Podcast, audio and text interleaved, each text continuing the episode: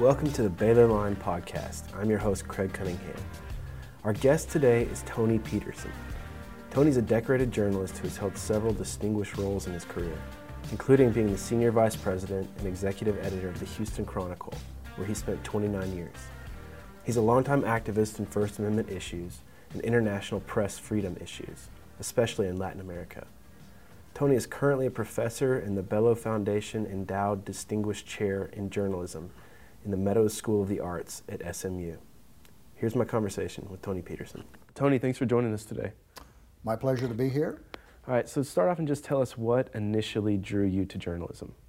What was it about it that made you want to pursue that? Well, when I was in high school, the Vietnam War was was uh, really uh, one of the key issues of the day, uh, and it was political, it was military, um, and involved, of course, a major military commitment on the part of the United States.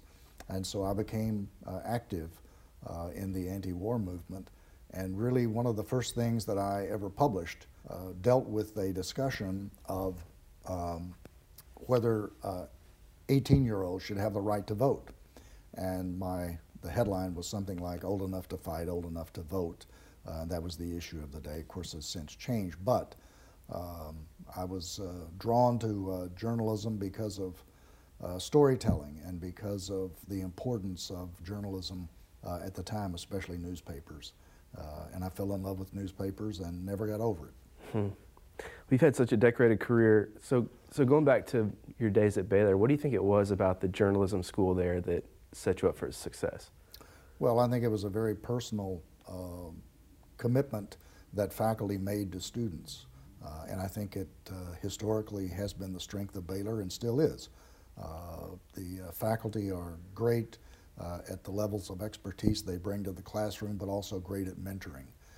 and I was mentored by several of the journalism faculty, primarily David McHam, who's clearly been recognized as, as one of the great journalism teachers in this country, now retired. But what David did to me and so many students was to set a vision beyond what we would have done for ourselves. And he convinced us that journalism was important and that journalism could change things. And that, above all else, is what we learned from David. You've also talked a lot about Dave Campbell. Uh, why was he so important in your life, and what, what did you learn from him? Well, what I learned uh, from Dave Campbell uh, was the uh, value of uh, journalism at, at, its best speed and accuracy. And it was just remarkable the way he could dissect a college football game. And there was nobody in the country who could do it any better. Uh, and he would do it uh, with, again, a very fine focus on detail but also accuracy. Uh, just the emphasis uh, on getting it right uh, stuck with me always. And Dave taught that to all of us on that, uh, on that news staff. Uh, and he was respected uh, all across the state because of that. Uh, and also just the integrity that he used in dealing with people that he covered. not just Baylor, but really all over the old Southwest Conference in those days. Dave was known and respected. every coach in the conference would pick up the phone and talk to him. And taught me a lot about relationships, but also it taught me a lot about ethics in terms of how you deal with sources and how you deal with people you're covering. And Dave Campbell did it better than anybody I've ever seen. Hmm. Uh, one thing that, that sticks out when you read your bio or look at your body of work is, is your commitment to free speech issues and freedom of the press. Um, you've done some work in Latin America. How did you get involved in that, and, and why were you drawn to, to, to those issues? Well, I first went to Mexico um, in the uh, 70s, um, and I will never forget this. I went to Mexico City for the first time and absolutely fell in love with the culture and the art uh, and really the people in Mexico. And then later I had a chance to get involved with the Inter-American Press Association uh, as managing editor of the Chronicle. I first did that back in the 1980s and had a chance to begin traveling a little bit in Latin America. Um, I had studied uh, the language uh, in, uh, actually in high school I took Spanish, but I took two years of Latin at Baylor and then went back and started studying Spanish intensively, and Latin was a great help for that. Uh, and so uh, you really learn a lot about the culture when you learn language. Uh, and then over the years, I had a chance to travel to virtually every country in Latin America. Uh, and it is a, a, real passion of mine to this day because free speech really had a, a, wonderful expansion in the 80s and 90s in Latin America and now seems to be retrenching in several key countries, unfortunately, Venezuela among them. But uh, it was Mexico, first off, that, uh, that stimulated my love of Latin America. Uh, the, um, the Museum of Anthropology in Mexico City, one of the great museums in the world. Uh, I still go there when, I, when I'm in Mexico City and have an afternoon. Uh, just a great, great experience for me and uh, for, a, for a kid who grew up in Belle Meade. it, was a, it was an eye-opening experience. So the last the last few administrations in the U.S. have had their own issues with with the press. Um, what trends are you seeing with with free speech and freedom of the press here that uh, maybe are worrisome to you or or are encouraging to you? Well, I, I think there's the uh, obviously the current administration uh, calling the the journalists uh, the enemies of the people. Uh, I think it's a very populist line. I think it proves to be very popular with a lot of people again, just taking advantage of the animosity that exists toward journalists and toward the news media. News media are uh, unfortunately at the bottom of list of institutional confidence. Uh, we see that in survey after survey. Um, I, I, like to tell students and whoever will listen really that it could be transitory. Uh, because things do change. Back in the 60s, uh, when we had the Vietnam War, uh, the United States military was at the bottom of the list of institutional confidence, and the news media was at the top. Walter mm. Cronkite consistently was one of the most trusted people in America, and now that's reversed. Uh, it could be uh, could be changed again. news media have a lot of work to do to restore integrity. there is a bias in media that that I find very uh, disagreeable. Uh, it's all about audience now. It's not about integrity. It's not about storytelling uh, for the public good. It really is about trying to get some kind of, a, of an audience that sustains uh, who you are as an institution. And that's not journalism to me, but that's where we are. So, what, what do you think are some ways that that confidence could be restored? Well, I think, first of all, uh, we have to convince people that honest, unbiased storytelling still has value. Uh, and I think people, uh, the public just doesn't understand that now uh, because everybody does want the echo chamber. Uh, it's interesting that surveys tell us that people still want unbiased news. They want storytelling down the middle, but they don't consume it. Hmm. Uh, people uh, who are progressives consume the media on the left. People who are conservatives consume the media on the right. Uh, you really hear what you want to hear. And there's a, there's a huge danger in that. And the danger is that people won't and don't really believe a true story that doesn't comport with their beliefs. Uh, and there will be some things come up, I fear, in the future when people really do need to believe some things that they don't want to hear. And if they don't believe it, they won't act uh, in the right way to preserve democracy. And at the end of the day, uh, it's all about self-governance. It's all about democracy. Uh, and if we don't do everything we can to preserve self-governance, we really will be in trouble. Mm-hmm. Uh, one thing we were talking about on the way up here was uh, the business model for, for news and for newspapers and kind of the local news sort of eroding and crumbling. Um, what, are, what, what is going to be the future of the business model of news? Well, I think we've got to be creative about it. And uh, we're actually discussing uh, some things here in Dallas uh, dealing with the Dallas Morning News uh, that we might do. Uh, we might involve our students. We might involve uh, some kind of a news lab that we can get funding for that, that will help stimulate coverage of local news.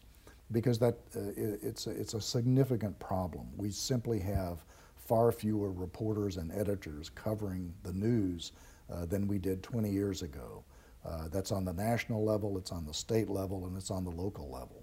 Uh, really, my, I have a huge fear uh, at the state level because uh, we used to cover, the news media used to cover a lot of uh, agencies within the state government. And those, unfortunately, for the most part, uh, go without much media oversight now. And uh, there, there are some uh, funding models that are out there uh, dealing with um, uh, dealing with foundation and private support uh, for digital news organizations, and I find those encouraging. And I think those need to be fostered, and I think the discussion needs to continue as to how we get back to covering local news, and we'll find a way. Yeah, the, you know, the obviously you're not selling a newspaper anymore. It, the model was easy. You're buying something that shows up every day. Um, one thing I've thought about is is if there is a reporter, a local reporter, finding people who who care enough to basically fund them on an individual level. And you know, I'm sure that's one model, but there's, you know, we, losing local news is sort of a scary proposition, but it seems to be happening more and more. Well, it does. Um, and again, uh, so many, uh, I, I, always hate to be, seem like I'm being critical of uh, young people, particularly college students, uh, because they really are so bright uh, and so eager to learn. But at the same time, uh, the college students we teach right now have never read a newspaper. They have never sat down with a newspaper and read it in print form. They have never sat down and watched a 30 minute broadcast newscast that's quality, either at the local or the state level. That's just not how they consume news. And so the really difficult thing is that they don't understand what news is. Uh, all of the news that they consume is curated by some uh, organization or some other website, and so they have a very narrow focus. The idea of news is that it's disruptive regardless of where it comes from and what it is, and students don't have that awareness, and it's probably going to be difficult to convince them uh, that uh, that type of news sourcing is uh, valuable and is necessary. Uh, but we, we haven't given up, um, and, uh, and things will continue to evolve, and things will continue to change in a way that I think ultimately will be positive. We are going through a transitory moment right now where we really are dealing with digital technology. Uh, and I think it gets uh, shaken out, uh, but we're not there yet. So you work with students all the time. Uh, what, what's encouraging about the future of journalism and, and journalists? Well, what's encouraging to me is just the, the attitude that they have. Uh, they really do have an attitude of openness, uh, they're aware of so many things that I was not when I was in college, uh, and there's a there's a commitment to do the right thing and to do public good. They don't know how to channel it, but there really is an amazing commitment on the part of the millennials for public good uh, and to change things in a positive way. And that, above all else, is what I find encouraging. Baylor uh, recently has had a few incidents where speakers have been on campus, and there's kind of been uproar on both sides about this idea of free speech. Um, how do you think that's going to play out at Baylor? This idea of free speech and, and kind of who can speak and who's not allowed to speak. What, what's your take on that? Well, uh, I, it's difficult to predict uh, anything uh, about uh, how that will turn out in the future. I can only say that, from my standpoint, any speaker ought to be welcome on a university campus so long as the discourse is civil uh, and there's not any incitement to violence. Really, any issue should be discussed. Um, you know, we've had this address. John Stuart Mill addressed this uh, back in the middle of the 19th century. Yes, you should listen to falsehood because there could be a kernel of truth in it. And the other reason you should listen to falsehood is that it helps to reinforce what you do hold to be truth. If you only have some limits on speech, and you only have one version of what you perceive to be the truth, it becomes stale. You have to reinforce what you believe in and what is the right thing and what is the public good, and ultimately, uh, in the Enlightenment sense, what is truth by listening to all sides. It, get, it just gets more complicated being a private Christian university. Uh, how, does, how does that impact uh, the debate? Well, it uh, that does because uh, obviously uh, free speech is a part of the First Amendment, but so is the freedom of religion. Uh, and it's a powerful right. And really, it was at the heart of the intent of the First Amendment. The Establishment Clause has been and should continue to be uh, such an integral part of how we view freedom of expression. Uh, it is difficult because people can limit certain points of view for religious reasons if they believe it to be a matter of religious doctrine. Uh, so there are competing rights, and Baylor as an institution uh, we'll sort those out in the future. It's been a part of the university. There have been free speech controversies on the university campus for decades, uh, and there probably will be for decades. Uh, but really, when you look uh, at uh, where Baylor has been and where Baylor is going, uh, I think there is a commitment based on based on religious principles that will see the university through, and certainly becoming a a Christian research university, which is the goal of Baylor, uh, is absolutely admirable. It will take a lot of time and it will take a lot of uh, resources to sort out. Yeah, um, yes, it will. Uh, going back to students, um, are, what are their concerns leaving with a, a, degree in journalism? Are they are they optimistic, or is, what are what are some of their fears about entering a career that feels a little up in the air right now? Well, I think the important thing is that journalism is not what it was even 20 years ago, certainly even 10 years ago. Uh, what we teach here are tools in social media, uh, how to write for social media, but also how to uh, use social media in a strategic sense, uh, and how to develop uh, uh, skills that can be monetized. and really, I think one of the problems of the digital age so far is that so much, so many people in the media have just kind of thrown up their hands and said, "Oh gosh, we just can't make money on this. We can't monetize it." There are ways that you monetize it. There are ways you monetize podcasts. There are ways that you can monetize uh, opinion. Material over a wide range of uh, subject matters, uh, politics, sports. Uh, there are ways you monetize that, uh, and people uh, can succeed in that. And so I think part of what we need to get back to is a certain entrepreneurial spirit. I think we've done that pretty well here at SMU. I think Baylor tends to do a pretty good job of that also. So I, I, still tell students, you know, I, I, have been extremely lucky. I've had two jobs uh, in more than 40 years. I love coming to work every day of my life. I love the newspaper business. I love teaching. And I tell students, find out what your passion is, and then figure a way to make a living at it. And then you'll never work a day in your life that you don't want to.